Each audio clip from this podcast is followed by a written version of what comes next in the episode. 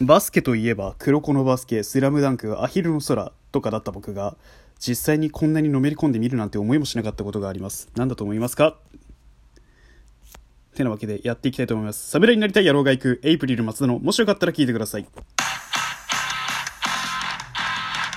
さあ始まりました。侍になりたい野郎が行くエイプリル松田の面白かったら聞いてください。えー、さっき言ったように、こんなのめり込んでみることがなかったっていうと、アヒルの空やスラムダンクなどのバスケ漫画の羅列をしてみたってわけなんでございますけれども、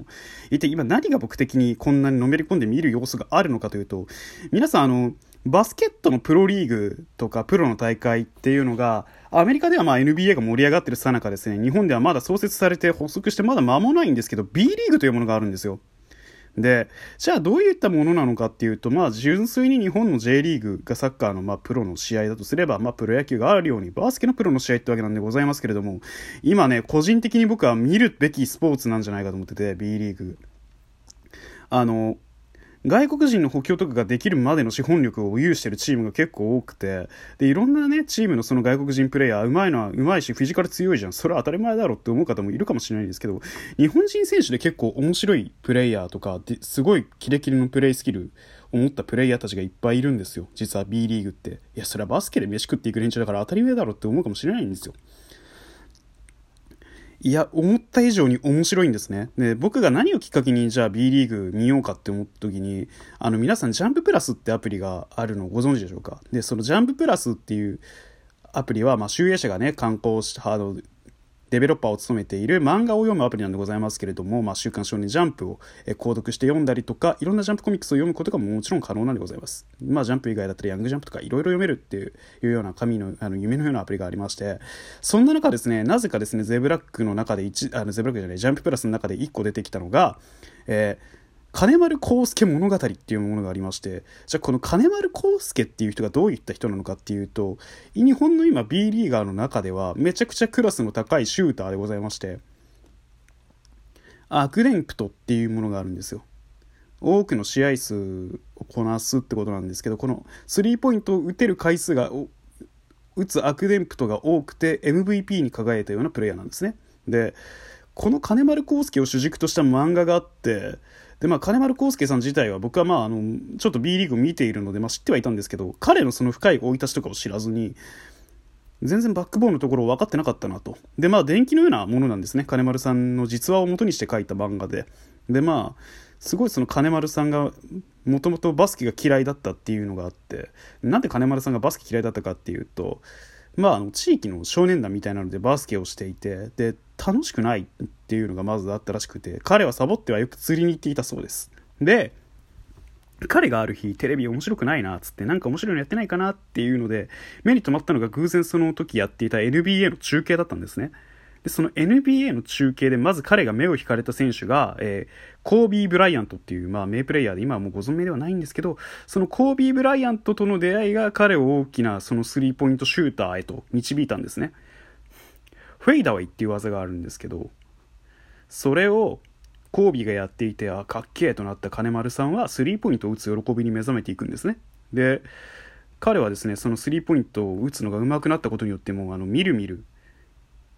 体格も変わり背が伸びっていうようなその成長を経てもともと金丸さんは太っちょだったらしいです子供の頃ねで子供の頃太っちょだった彼がそれまでのスーパースターになりで彼はですね中学校の時にですねあの選抜チームに選ばれるんですよ。県の代表みたいなのに。で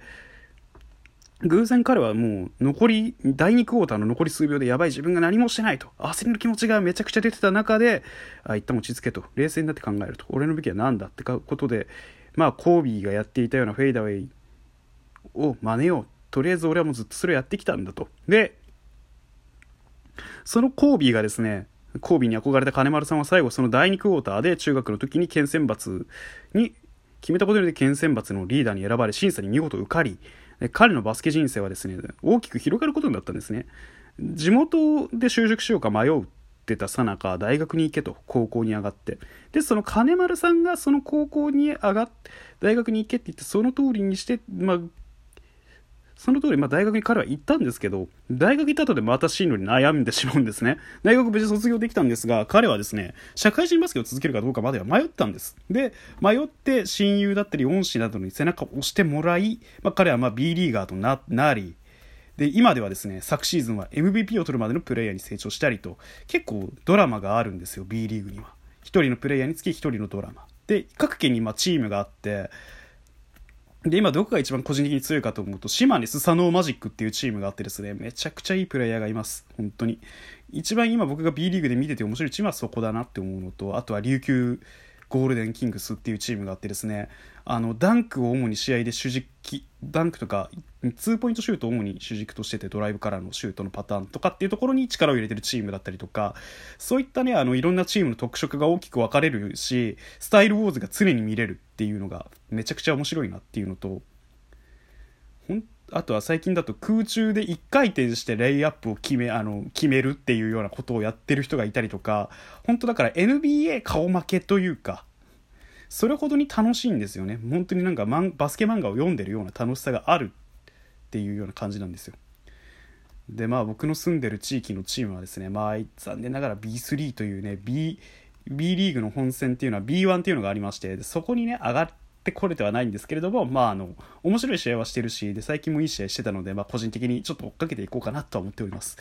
ね、本当にマジで、あの、B リーグもね、なかなか面白いので、YouTube で B リーガーっていうチャンネルがあるんで、そこで、あの、各試合、各チームの各試合のまとめだったりとか、選手のファインプレー集などがご覧になご覧になることが、あの、閲覧ができるので、もしよかったらそっちも覗いていただきたいなと思っております。いや僕もあのバスケットボール買ってちょっとあの一人であの公園のリングでやってみたいなって思うぐらいには本当なんか B リーグの試合見てて感化されるぐらい本当にマジ楽しそうだなバスケっていいなって思うぐらいには本当楽しいっていう楽しいバスケの試合があるんだすごい試合があるんだなっていうのをまじまじと見れるっていうのはすごいことだと思ったので、本当これからも見ていきたいと思います、B リーグ。もしよかったら皆さんも、まあ、機会があったらご覧になっていただければと思っております。以上、侍になりたい野郎が行くエイプリル松田のもしよかったら聞いてください。ここで終わろうと思います。それではお相手はエイプリル松田でした。それではまた。